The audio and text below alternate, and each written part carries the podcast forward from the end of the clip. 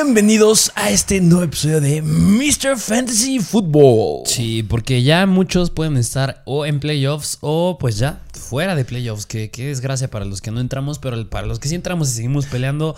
Tú sí entraste a algunos playoffs. Pero en otras no. En Ah, otras sí me quedé fuera. Pero no, no, no, no se acaba la fiesta. Sí, todavía sí, no acaba porque todavía hay algunas ligas y unas aplicaciones en las que existen también unos playoffs para los que no llegaron a alcanzar el boleto. Algunos los llaman los shitty playoffs. No sé cómo los llaman en sus ligas. Pero pues se vale todavía apostar ahí. A lo mejor a ver, el que gane en estos playoffs también le meten ahí una lana o una carnita asada. No sé. Sí, sí, sí. hay sí. muchas cosas que se pueden hacer también. Sí, y por eso en el episodio del día de hoy pues les traemos una recopilación de lo que pasó en esta semana que muchos dejó fuera, jugadores que dejaron fuera, a, a si tú tienes algún jugador que te haya dejado fuera o si tienes a otro, actuaciones que no esperábamos y pues sí te metieron a playoffs. Que justamente era lo que estábamos analizando. No sabemos hacerlo específicamente como de este me dejó fuera y este me dejó adentro. Y terminamos diciendo que, ok, vamos a tomar esos jugadores, pero vamos a hacer también un análisis interesante de algunos jugadores que podrán tomar relevancia. Que estarán en el episodio de waivers del día de mañana, pero que también si tú los llegas a tener en la banca, porque algunos los recomendamos, digas en el live stream, ¿qué me dices la recomendación que les aventamos de Justin Jackson de agarrarlo sí. en el live stream? Si lo agarraste tú muy bien, porque ya viste lo de Eckler, pero ya lo abordaremos a continuación. Y también situaciones de jugadores que la verdad la pintan bastante mal para lo que queda de playoffs. A mí no me gustaría tenerlos. Algunos que consiguieron el boleto, pero ya no la van a hacer buen rendimiento. Hay, hay mucho análisis, muchas lesiones, ya lo dijiste. Sí. Ah, va a estar bueno. Sí, sí, sí. Pero ¿qué te parece si nos vamos de lleno, empezando con estos análisis bastante interesantes? Vámonos a los análisis de esta semana 14, pero que no es semana 14, entrando semana 15 y que es específicamente de los playoffs. Y pues vámonos con el primer jugador. A mí me gustaría hablar. Vamos uno y uno, pero este sí yo lo quiero tomar. Rashad Penny. ¿Qué onda con Rashad Penny? Eh, fue la selección del draft de um, hace dos, tres años. Bueno, no me acuerdo hace cuántos años fue la elección del draft. Viene del, de San Diego State y prometía muchísimo a Rashad Penny cuando llegó a los Seattle Seahawks. Pero nada más se le ha pasado lesionado. O sea, en lo que va de la temporada se ha lesionado siete semanas. Sumado de la semana de bye, ha estado fuera ocho semanas. De las 14 que llevamos son bastante, bastante poquitas. Pero la semana pasada o esta semana 14 le fue muy bien. O sea, Ivan Peterson lo jalaron para anotar la semana pasada y quedó fuera, no estuvo. Travis Homer también estuvo fuera por una lesión. Y Alex Collins, que solamente tuvo 7 acarreos para 16 yardas, pues tiene una lesión ahí todavía en la ingle que no lo dejó jugar bastante bien. Pero Rashad Penny corrió 16 veces, generando 137 yardas y un touchdown bastante largo de 32 y 47 yardas. O sea, hablando de puntos fantasy, te dio 26.8 puntos fantasy.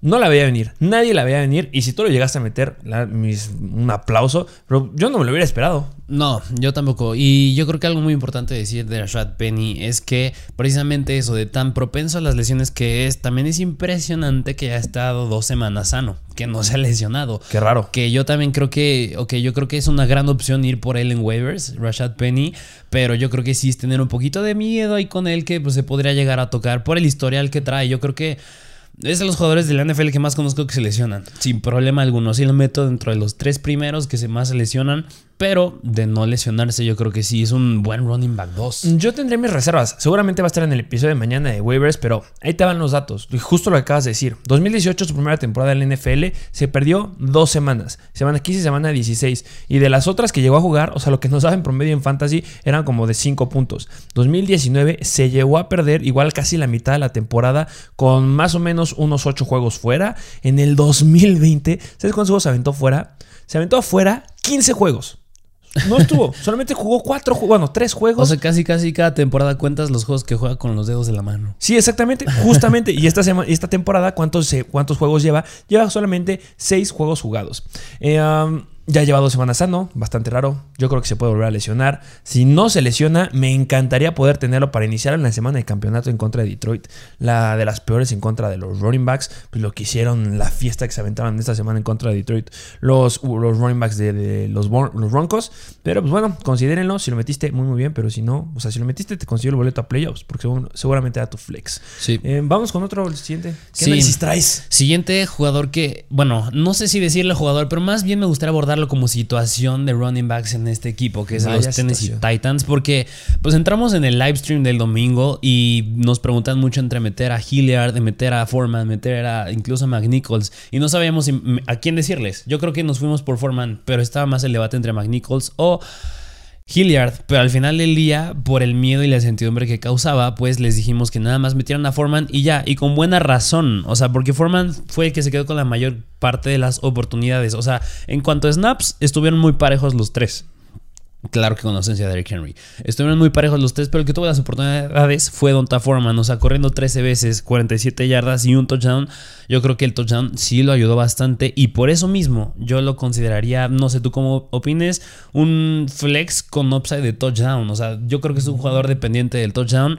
Y me, da, me sigue dando miedo que sigue estando ahí Hilliard y McNichols, a pesar de que ellos no tuvieron tantos acarreos. Sí, estoy de acuerdo contigo. Tú lo llegaste a comentar, este, bueno, lo acabas de decir. El único que recomendamos fue Donta Foreman, running 1, y planteamos escenarios. Eso hay que dejarlo bien claro. Había tres escenarios. Uno, que Donta Foreman fuera, eh, Donta Foreman fuera el running back 1 y que el running back 2 se quedara el buen Dontrell Hilliard, que era la que yo esperaba. Número 2, que llegara, llegara Jeremy McNichols y que me desplazara a Dontrell Hilliard. O la tercera opción, que dijimos que era la peor, que, que fuera un consenso de tres. Y fue lo que sucedió. Sí. Metieron un consenso de 3 que le dejaron el volumen obviamente a Dontre Foreman, pero pues 13 acarreos, la verdad no se me hace algo tampoco impresionante y si no hubiera sido por el touchdown, 7 puntos bastante malos para un juego que recargaste sumamente a la carrera y que fue en contra de Jacksonville que los dejaste en 0 puntos, que tenías que acabarte el reloj. eh, um, Y, no. y mira, yo creo que algo importante que nada más, o sea, si tienen a Donta Foreman lo consideren. O sea, dijimos que tuvo la mayor parte de las oportunidades, pero McNichol se quedó con ocho carreos también. O sea, no está tan lejos tampoco. Así que ahí tengan cuidado. Conclusión, ¿qué hacemos con el backfield de los Titans? Solamente nos meteríamos con Donta Foreman como un flex con upside por el touchdown. Ajá. Si no te mete touchdown, te va a dejar decepcionado. Y la verdad, yo sí buscaría algún otro running back por ahí que me pudiera ayudar un poco más. Sí. Pero bueno, los otros ya ni los tocaría. Eh, uh, vámonos al siguiente jugador. Siguiente. Bueno, siguiente análisis que tenemos. Tyson Hill. Ok. Tyson Hill fue un quarterback que pusimos en los starts de esta semana y eh, le ganaron a los Jets. Eso fue bastante, bastante bueno. Y pues, las malas noticias es que no tuvo touchdowns. Pero, compadrito, tú lo llegaste a decir en el live stream. No necesitamos que anotes. ¿Cómo corres? Sí. Lanzó para 175 yardas, corrió 11 veces para 73 yardas y 2 touchdowns. Lo suficiente para salvarte en fantasy y que tuvieras muy buena relevancia porque te dio 28.1 puntos fantasy. Y a ver, este, si Tyson Hill se aventó esta semanita con esos números, la siguiente semana van en contra de, bueno, esta semana 15 van en contra de Tampa Bay, la tercera peor en contra de los quarterbacks y la semana 16 van en contra de Miami, la doceava peor en contra de los quarterbacks y si cierran en contra de Carolina, que es la tercera mejor, pero si se va a aventar este promedio, o sea, la semana la semana 13 nos promedió 31.3 puntos y esta 28.1 puntos, promedio de 29 puntos más o menos. ¡Wow! Sí, o sea, yo creo que si sigue estando en la agencia libre en tu liga Tyson Hill, yo creo que sí lo agarres. Porque a pesar de que tengas un buen quarterback, háblese, no sé, Patrick Mahomes, este, Matthew Stafford o incluso Lamar Jackson, que ahí se tocó la semana pasada, yo creo que es buena opción tenerlo en tu banca porque estás hablando de un quarterback que te puede hacer ganar tu, tu liga en playoffs. Así que yo creo que es buena opción y más por lo que dijiste, por el juego terrestre que tiene, las oportunidades que dan por tierra y me gustó más que ya fue con cámara sano. Está lo interesante y yo creo que es donde entra el siguiente análisis que debemos de agarrar justamente con Tyson Hill. Salió en cámara. Así es, Alvin Cámara, porque bien lo que no se sabía iba a ser cómo va a regresar después de su lesión, cómo iba a ser, incluso con Tyson Hill, porque lo habíamos visto con Winston, pero no con Tyson Hill desde la temporada pasada y ya viéndolo con él, o sea, que le haya dado el balón 27 veces por tierra y Wow. corrió muy bien, o sea, también era una defensa bastante vulnerable contra la carrera que eran La los peor. Jets. Y, pero de todas maneras, o sea, le fue muy bien y yo creo que está bien interesante ver también cómo le fue por aire a Camara. O sea, porque cinco targets se me hacen bastante buenos. O sea, más ya que no tienes, no tuviste a Dante Harris, que está suspendido, pero pues ya tuvo cinco targets, corrió muy bien, tuvo su touchdown Camara, así que yo creo que no me asusta verlo con Tyson Hill, es más, me gusta y por eso, pues Camara sigue siendo Alvin Camara. ¿Crees que puede volver a dar un juego igual? O sea, porque recordemos que Tyson Hill ya dijimos este 11 acarreos y que pueda volverse a dar la combinación de 27 acarreos con Alvin Camara, considerando que ya no se van a enfrentar en contra de la peor defensiva en contra de los running backs. O sea, esta semana van en contra de Tampa Bay, media tabla 16, la Miami que son la décima mejor en contra de running backs y se van a 17, Carolina la quinta mejor. O sea, ¿crees que puede volver a dar una, uno de 27 acarreos, pero a lo mejor unos 20 acarreos Alvin Camara con Tyson Hill? Yo creo que yo creo que sí puede ser. Puede ser, pero yo creo que a lo mejor le inclinan más a buscarlo más por aire a cámara, que es uno de sus puntos fuertes. Sí, esperemos que lo empiecen a buscar ahí porque nada más lo buscaron cuatro veces. Sí. Bueno, cuatro recepciones y cinco targets. Pero pues bueno, 25 yardas por ahí es bastante, bastante bueno. Vamos al siguiente análisis que no todas son buenas noticias. Ya vamos por las buenas noticias de jugadores. Hay malas. ¿Por qué? Porque sí que Elliot, qué horror. Compadrito, a ver, menos de 10 puntos fantasy. ¿Es en serio? Tenías todo el escenario para darnos un buen juego. Tony Polar le venía quitando oportunidades, pero pues lo dejó bastante, bastante malitos. 7 puntos fantasy, la, tercera peor actuación que nos has dado en fantasy en esta temporada. O sea, solamente corriste el balón 12 veces para 45 yardas. Y Kobe Clement, 13 acarreos. Un acarreo más que Zeke Elliott le quitó el potencial por ahí. Ah, recomendamos mucho a Zeke Elliott. Porque justamente no iba a jugar Tony Pollard, tenía ahí un problema en la fase a plantar que pues, le iban a pedir jugar y debería ser la cara para Zeke Elliott, pero al parecer la lesión que tiene le está costando bastante. No me gusta que siga teniendo esa lesión en la rodilla. Esperemos que en la semana 15 que van en contra de los Giants pueda tener mayor relevancia Zeke Elliott porque son la octava peor defensiva en contra de los running backs. Oh, ¿Cómo ves así que Sí, yo creo que bien lo dices. Yo creo que es algo a seguir teniendo en consideración su lesión en la rodilla, porque sí le está pesando y ya para, para el simple hecho de que le hayas dado más el balón a Corey Clement por tierra que a él, ya quiere decir que sí parece ser algo más serio que pues, Jerry Jones. Yo no sé por qué no lo quiso descansar, por qué le quiso dar esa carga de trabajo normal. No se me hace lógico, pero pues sí, ni modo, es tener en, tener en mente eso si tienes Ezequiel Elliott. 100% tenerlo en cuenta y tener mucho cuidadito. Eh, solamente sí mencionar que pues, los Giants, eh, bueno, ya lo dijimos que son octava por defensiva en contra de los running backs. Eh, Tony Pollard, si llega a estar al 100%, ¿iniciarías antes a Tony Pollard que a Zeke Elliott en esta semana 15? Considerando que los Giants llegan permitiendo 25.8 puntos fantasy en promedio, 8 touchdowns corriendo nada más, pero 2 touchdowns por aire a los running backs. Yo creo que, o sea, podría ser porque, o sea, yo siento que Tony Pollard es un muchísimo mejor corredor que Corey Clement. Y si ya le diste esa cantidad de balón a Corey Clement, yo no veo por qué no dársela a Tony Pollard. Yo creo que a lo mejor y mm, me es un poquito difícil saber porque pues ya es una semana más, implica más tiempo de descanso parece que el Elliot, pero yo no creo que esté full al 100%. O sea, va a tener sus oportunidades Tony Pollard. Así que yo creo que sí podría ser. ¿Consideras así que uno de los jugadores que no te gustaría tener para estos playoffs? Yo creo que sí. Venga, pues vamos al siguiente análisis. Siguiente análisis que este jugador tú lo recomendaste mucho en el live stream. Se recomendó y se puso en los starts. Fue de los Seattle Seahawks, es receptor y es Tyler Lockett. El buen Tyler Lockett. ¿Cómo le fue a Tyler Lockett? Sí, Tyler Lockett, porque le fue muy bien. Yo creo que es. Tyler Lockett siempre lo habíamos dicho como esos jugadores que suele ser bien volátil, que tiene juegos muy abajo, muy pobres y luego muy buenos. Y yo creo que este fue uno muy bueno. O sea, 142 yardas y dos touchdowns. Y lo que no me gustó fue que nada más fue en 5 recepciones. Pero bueno, logró producir. La Russell Wilson lo encontró en un pasesote hermoso de 55 yardas. Pero yo creo que va muy de la mano que vi que Metcalf no está concretando bien. O sea, nada más atrapó 4 para 43 yardas. Y si sigue jugando así Metcalf, yo creo que Tyler Lockett es una muy buena opción en playoffs. Y más porque Russell Wilson ya se está viendo como el Russell Wilson que es. Poco a poco está mejorando Russell Wilson, eso me está gustando. Y bueno, es difícil de poder atinarle, bueno, no atinarle, pero que el análisis te concluya de forma favorable a un wide receiver que es tan vulnerable. Muy bien con la predicción de Tyler Rocket, espero que sí lo hayas empezado. 25.2 puntos fantasy. Sí. Desde los jugadores que seguramente te consiguió el boleto a playoffs, porque muchos lo están infravalorando. Y DK Metcalf, lo dijimos, Tyler Rocket va arriba de DK Metcalf en esta semana. Y yo creo que para la siguiente volverá a estar Tyler Lockett por encima de DK Metcalf. Si es que no llega a pasar algo con el perímetro de los Rams en el partido de hoy en la noche. Sí, y como detalle extra, pues la semana pasada sí lo superó en targets Lockett por uno más. O sea, tuvo 9 y que Metcalf 8. ¿Qué es lo que viene teniendo? Viene teniendo muy buen volumen este Tyler Lockett. Sí. Ah, pobre DK, pero pues ni modo. Este, um, vamos al siguiente análisis que les traemos porque también se recomendó a un running back en los starts y se habló mucho en la semana y dije, a ver, este jugador de los Kansas City Chiefs, este running back de los Kansas City Chiefs, si da una buena semana en esta, en la semana 14, en lo que era los playoffs, me fascinaría tenerlo. Y Clyde Darceler nos dio una muy buena participación en esta semana 14. ¿Por qué? Porque metió dos touchdowns. Metió dos touchdowns para 10, dándonos 19.2 puntos fantasy. Ah, una oportunidad se quedó bastante corto. 10 eh, acarreos para 37 yardas. Pero también recordemos que fue un partido horrendo. Que también Darrell Williams llegó a tener su touchdown, si no me equivoco.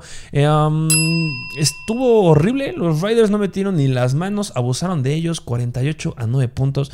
Pobres Raiders. Eh, um, espero mejor escenario para el buen Clyde Arcelor. Me gusta. Si lo tengo para playoffs, es una gran, gran opción. Considero que va a ser una máquina de touchdowns en lo que queda de los playoffs. Y pues partidos favorables lo llegamos a decir, lo que queda de playoffs tiene partidos muy muy favorables porque van en contra de los Chargers en la semana número 15, que es esta, que son la quinta, sexta peor. Luego viene Pittsburgh, que igual son la octava peor. Y después viene Cincinnati, que igual están dentro de las, la onceava, doceava peor defensiva en contra de los running backs. Sí, como bien lo dices, Clyde Arcelor tiene las oportunidades en zona roja y con eso lleva a touchdowns. Venga, siguiente. Siguiente, bueno, también me gustaría llamarle situación de running backs, porque como bien lo dijimos en los Titans, este sí me gusta, este sí es más positiva la situación y es de los Denver Broncos y pues aquí estamos hablando de Melvin Gordon y Javonte Williams, que qué juegazo tuvieron los dos en contra de los Detroit Lions. Y pues, mm, bueno, yéndonos un poco más a los números, Gordon, o sea, venía regresando de su lesión, no se sabía si iba a tener buena carga de trabajo o no, pero sí la tuvo, o sea, 24 veces corriendo el balón y 111 yardas y dos touchdowns, o sea, no se vio ni que tuviera ninguna lesión Melvin Gordon y Javonte Williams, pues sí, como lo dijimos, yo creo que yo esperaba que tuviera más oportunidades Javonte, pero desgraciadamente tuvo nada más 15 acarreos, 73 yardas y un touchdown, que yo creo que sigue siendo bastante eficiente, pero pues Gordon también suele, es eficiente y pues sí el running back titular es eficiente, pues no veo por qué darle más el balón al running back que está atrás, que en este caso es Javonte Williams. Y así les funcionan a los Broncos para ganar. Sí, el buen Javonte Williams, a pesar de ser el running back 2, te dio 21.3 puntos fantasy. Justamente nos llegaban a comentar en el live stream o en los comentarios de la, aplicación, de la publicación que hicimos en Instagram de Mr. Fantasy Football. Eh, um, entonces significa que si ponen este start a Javonte Williams, no va a jugar Melvin Gordon. Y no, tú lo dijiste en el live stream. O sea, no porque estamos poniendo a Javonte Williams significa que Melvin Gordon no va a jugar. Simplemente yo creo que la mayoría de la gente va a meter a Melvin Gordon y se la puede llegar a pensar con Javonte Williams. Melvin Gordon metió 23.1 puntos fantasy. Solamente dos puntos fantasy más que Javonte Williams. Sigue siendo más productivo en fantasy Javonte Williams en relación a las oportunidades que le dieron. Siete carreros menos y cada tiene nada más dos puntos menos en fantasy.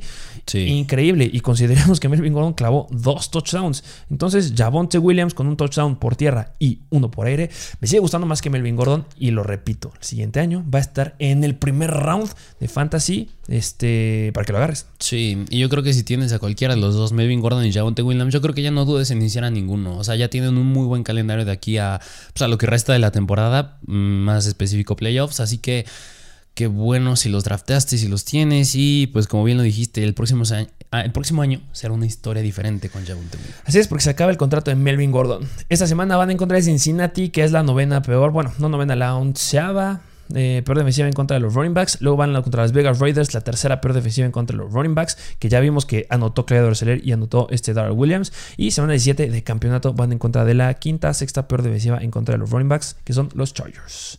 Me encantan. Y ahora hablemos de no hacer esta vez nada más un jugador, vamos a hablar de un equipo. Porque traigo un análisis de un equipo completo y si hay un equipo que se debe analizar por completo, son los San Francisco 49ers. Y aquí hay jugadores que te metieron a playoffs o que te dejaron fuera de playoffs porque Jeff Wilson fuiste una cochinada. Ah, no entiendo, no entiendo, no entiendo qué pasa con los 49ers. Vamos a empezar. Diego Samuel.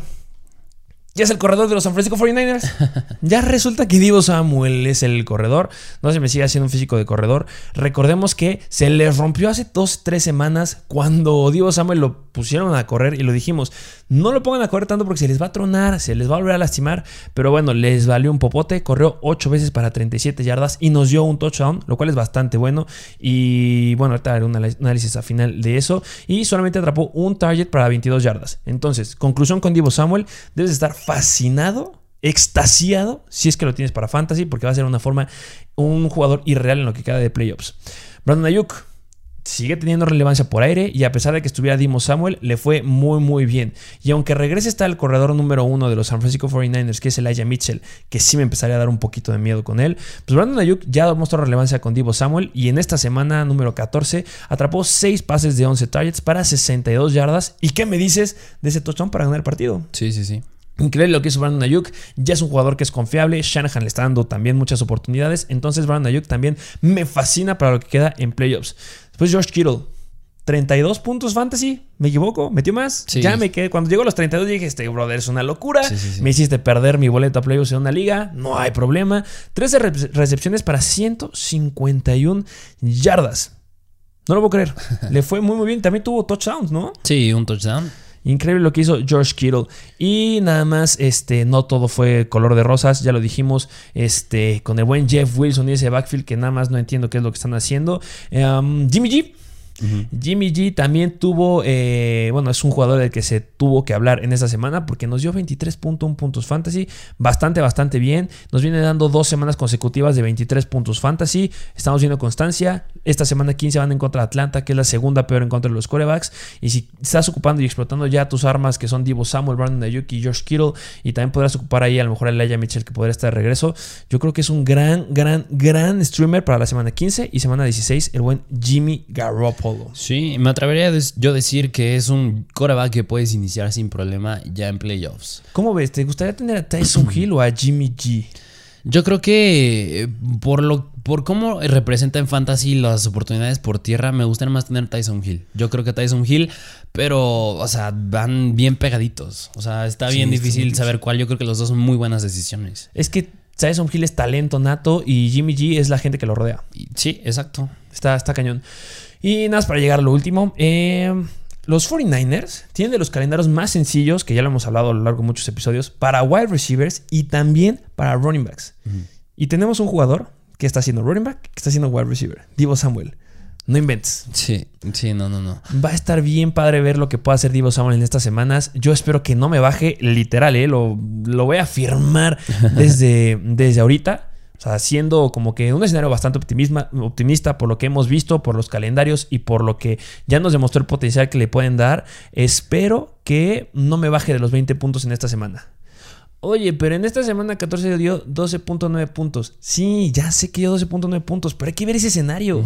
Está corriendo, está atrapando, lo buscan en touchdown para correr, lo van a buscar en touchdown para atrapar cuando esté ya Elijah Mitchell de regreso. Esta semana van en contra de Atlanta, que son la cuarta peor en contra de los running backs. La siguiente semana van en contra de Tennessee, la segunda peor en contra de los running backs, y cierran contra de Houston. Incluso yo creo que es bueno decir que le esté yendo bien a George Kittle y a Brandon Ayuk porque es como, ok, antes a quién cubrías cuando no es cuando Ayuk, o sea, Kyle Shanahan no sé por qué lo sentaba y George Sí. Kittle estaba lesionado. O sea, ¿a quién cubrías? Era Divo Samuel, era Ya. ir contra él, era neutralizarlo a él y ya, situación similar que pasaba en los Rams con Cooper Cup. Pero ahorita ya George Kittle ya está regresando a ser el Tyrant que es. Brandon Ayuk ya está siendo el jugador del talento que todos pensábamos que es. Y pues ya es como, ok, ya abres más la cancha para Divo Samuel y tiene mejor oportunidades para meter touchdowns como bien lo hizo. Sí, simplemente esta semana es un no es un borrón porque de verdad lo que vimos por tierra fue increíble, pero pues ah, debe estar bastante feliz. Espero que no te haya dejado fuera nada más por estos 12.9 puntos fantasy, pero pues se merece que, bueno, vamos a hablar mucho de él en estas semanas. Sí, sí, sí. Vámonos a un análisis más, todavía tenemos más. Sí, sí, sí, uno más hablando en este mismo juego que fue de los 49ers en contra de los Cincinnati Bengals, pero ahora del lado de los Bengals, porque un receptor novato que ya regresó a ser el wide receiver que nos tenía acostumbrados al inicio de la temporada y es Jamar Chase.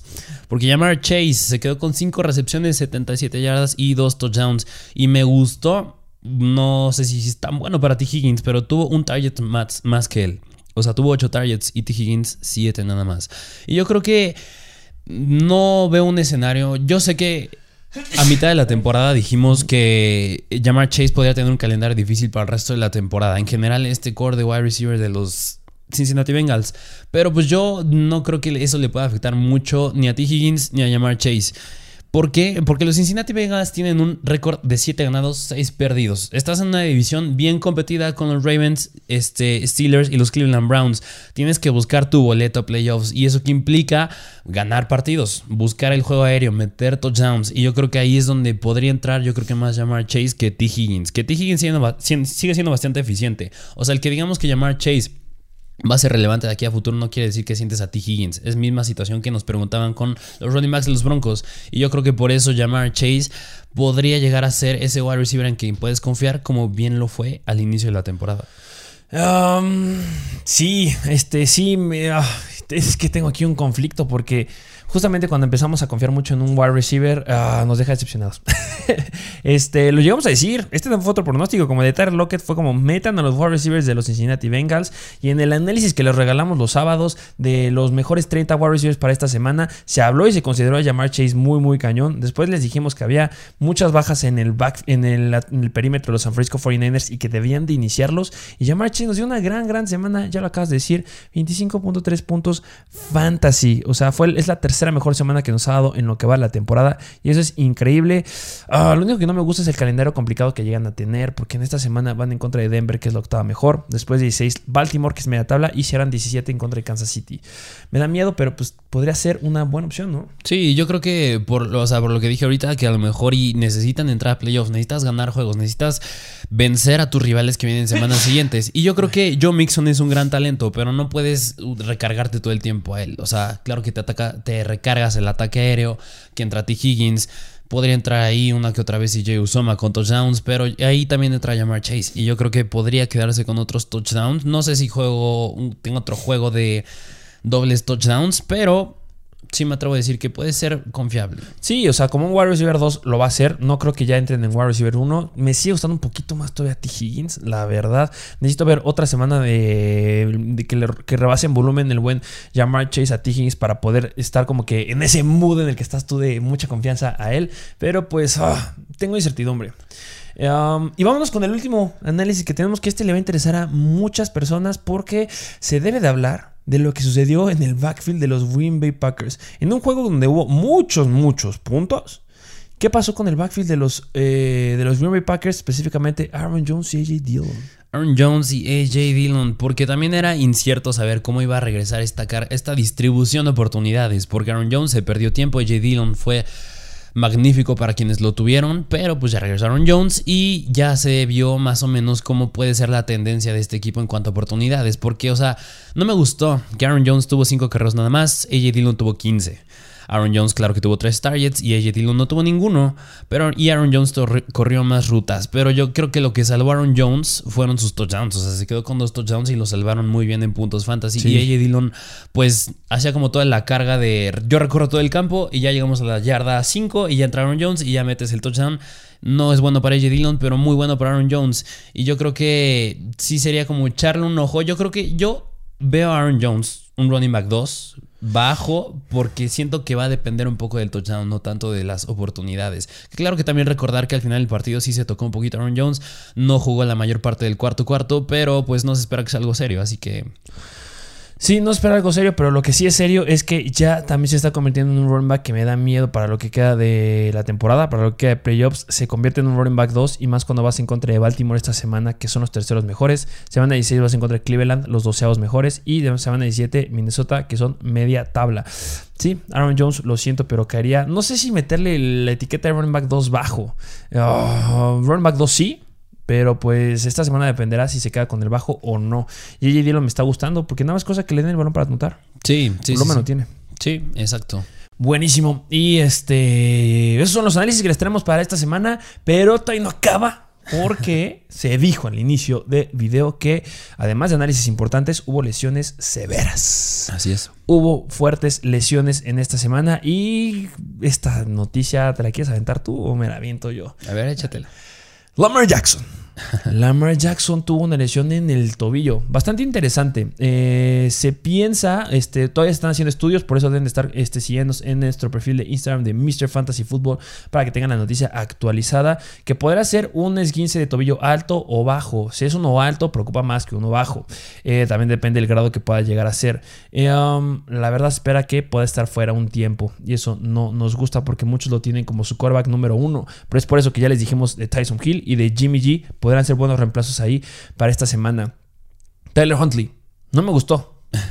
No me gustó Tyler Huntley este, de reemplazo ahí de Lamar Jackson. Eh, ese equipo se cae sin Lamar Jackson. Bueno, no es que se caiga, pero sí depende muchísimo de lo que pueda hacer él. Mark Andrews es una cosa increíble que obviamente va, va por aparte. Yo creo que él sí va a poder sacar la chamba. Este, ¿Quién se quedó con los Chargers en el partido de, de Baltimore? Sí, o sea, como bien tú lo dices, yo creo que Mark Andrews es la opción más relevante en ese, en ese equipo por aire. O sea, 11 targets y atrapó todos.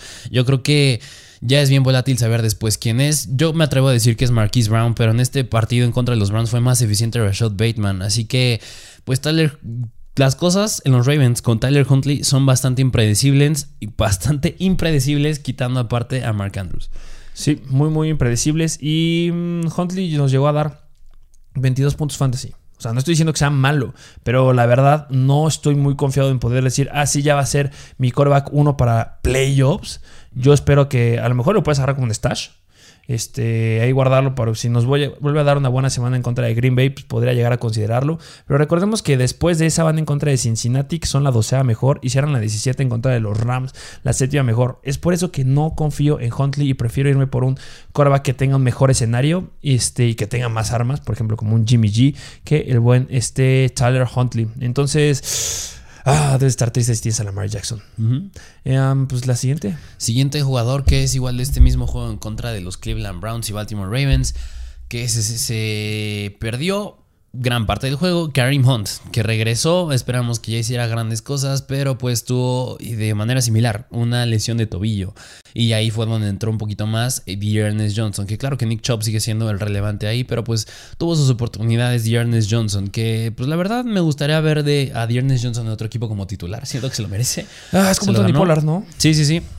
Pero bueno, sigue estando Nick Chubb. Yo creo que es bueno para Nick Chubb que ya no esté Karim Hunt. Pero pues sí, Karim Hunt se lesionó y pues de aquí para adelante si se pierde tiempo... Podrías agarrar a Dearness Johnson en caso de que Nick Chubb se toque otra vez, como bien fue la situación de Justin Jackson y Austin Eckler. Pero pues Nick Chubb sigue siendo el relevante y yo creo que tiene muchísimo más upside con esta lesión de Hunt. Yo espero que Hunt sí regrese. Yo espero que Hunt no, vaya, no se vaya a perder esta semana y le da lo deseo, porque van en contra de las Vegas Raiders, la tercera peor defensiva en contra de los running backs. Ya lo dijimos, lo que hizo Darrell Williams y lo que hizo Clyde Arcelor. Um, en caso que no llegue a jugar Hunt, sin ningún problema podrán meter a Dearness Johnson como un flex en esta semana. Yo creo que podría ser ahí la opción. Y pues igual si se llega a tronar este Nick Chubb, pues este Dearness Johnson es un running back increíble, nivel Alexander Mattison sin Dalvin Cook. Sí. Otra lesión, eh, McLaurin sufrió una conmoción en el partido de los Cowboys y la verdad, si McLaurin no puede jugar en la semana 15 en contra de Filadelfia, me sería difícil poder considerar a un wide receiver de los Washington, del Washington Football Team para poder confiar. Me gustaría más apoyarme en los Titans. Pobre McLaurin, puede ser que se la llegue a perder. Recordemos que hubo jugadores en esta semana que no llegaron a jugar por una conmoción, como por ejemplo este Elijah Mitchell. Entonces, si lo tienes, oh, busca un reemplazo. ¿Qué otro? Sí, otra situación que fue en los Houston Texans, que pues aquí fue un poquito bueno que no jugara David Johnson la semana pasada, porque así Rex Burkhead tuvo oportunidades, fue eficiente, o sea, tuvo relevancia por aire, o sea, se quedó con 4 recepciones, 26 yardas y por tierra 40 yardas, o sea, me parece que estuvo en los 10 puntos y fue bastante bueno si lo iniciaste yo creo como un flex, pero pues tuvo una lesión y en su lugar entró Royce Freeman que corrió una cochinada. O sea, me estás diciendo que 11 acarreos y 1.4 yardas por acarreo. Corrió muy mal y yo creo que si, si se llega a perder otra vez el escenario en que Rex Burhead se pierda tiempo. Yo creo que a lo mejor y puede ser David Johnson y Royce Freeman, pero pues yo no me metería con ninguno de ellos dos. Yo creo que sigue siendo con el que me metería este Rex Burhead, pero si no está él, no me meto con nadie más. Van en contra de Jacksonville esta semana, que es media tabla, y el tema o la discusión interesante va a ser en la semana 15 en contra de Jacksonville, de, en contra de los Chargers, que van en la semana 16 a ver quién es el running back 1, que puede hacer un flex de turbo emergencia. Pero recuerden que te dieron un running back de Houston, no está nada padre. no confíen en ellos. Em, otra noticia: eh, Haneke se lastimó, tuvo una lesión de rodilla ah, en el cuarto cuarto en contra de los Cowboys. Entonces. Ah, no me gusta. Taylor que es un quarterback que saben que nos gusta aquí a nosotros. Y pues bueno, si no está, iría a Kyle Allen. Pero eh, no me confiaría Kyle Allen, la verdad. Sí, sí, sí. Y última, una lesión que esta sí te duele. Yo creo que a muchos, yo creo que a muchos porque es el running back 2 general en todo, todos puntos fantasy. Y eso tiene que leer. tiene que leer que pues tuvo su lesión de, de tobillo. Aún me parece que se tiene que ver qué, tan severo es. Similar situación a la de Lamar Jackson. Pero pues después, del después de que salió, lo vimos, tú y yo lo vimos en el juego. Le estaban poniendo tape. Se decía que sí podía regresar al juego, pero pues ya no regresó. Y en su lugar, Justin Jackson y Joshua Kelly, pues tuvieron toques bastante similares al balón. Creo que estuvo casi que estuvieron muy parejos. Y lo que preocupa con Austin Eckler, Austin Eckler es que tiene un juego en jueves en contra de los Chiefs. Y ahí podría complicarse un poco para él. Dudo bastante que pueda llegar a estar listo para esta semana, a pesar del diagnóstico que pueda llegar a ser, si no es muy severo, no lo arriesgues porque los Chargers ya podrían, ya deben de estar pensando en los playoffs. Entonces, mejor enfócate en el partido en contra de la 16 en contra de Houston y Denver para que pueda estar al 100 Austin Eckler y no lo arriesgues tanto en Kansas City. Hemos visto situaciones similares en estas semanas que han arriesgado jugadores de forma innecesaria y se terminan tronando más. Eh, yo me iría por Justin Jackson, a pesar que ya hemos visto una repartición bastante similar con Joshua Kelly. Me gusta un poquito más Justin Jackson porque en la semana número 13 le dieron 6 acarreos, o sea, ha mejorado el nivel y volumen de acarreos y pues creo que podría ser el running back uno de ese equipo, pero no nivel Austin Eckler. Recordemos que la temporada pasada ya hubo una situación en la que llegó a estar Justin Jackson y Joshua Kelly y Joshua Kelly fue el que levantaba la mano. Entonces ahí puede ser un consenso bueno, pero pues si necesitas un running back, pues van a estar en los waivers. Pues venga, esos fueron los análisis que les traemos en esta semana. Fue un episodio no tan largo. Espero que lo hayan disfrutado y que lo hayan visto todo, porque sí es bien interesante y bien importante tener a estos jugadores y considerarlos si es que los tienes en tu equipo. Eh, recuerden estarnos siguiendo en Instagram, en Mr. Fantasy Football. Recuerden que el resultado o el ganador del reto de Mr. Fantasy de la semana número 14 para ganarse un Madden para PlayStation 5 será publicado en el episodio del miércoles. Entonces, muy atentos ahí y veremos si llegamos a los mil suscriptores en YouTube. Será otro reto si no, ¿saben qué? Se cancelan los retos Mr. Fantasy porque solamente le estamos pidiendo que se suscriban. De verdad es lo único que queremos y que les pedimos. Échenos la mano para poder ya estar arriba de los mil en esta semana. Y bueno, si nos escuchan en un podcast, muchas gracias. Y algo más que agregar. Ya se les saben, suscríbanse y dejen su like. Muchas gracias por formar parte de la mejor comunidad de fantasy fútbol en español. Y nos vemos a la próxima.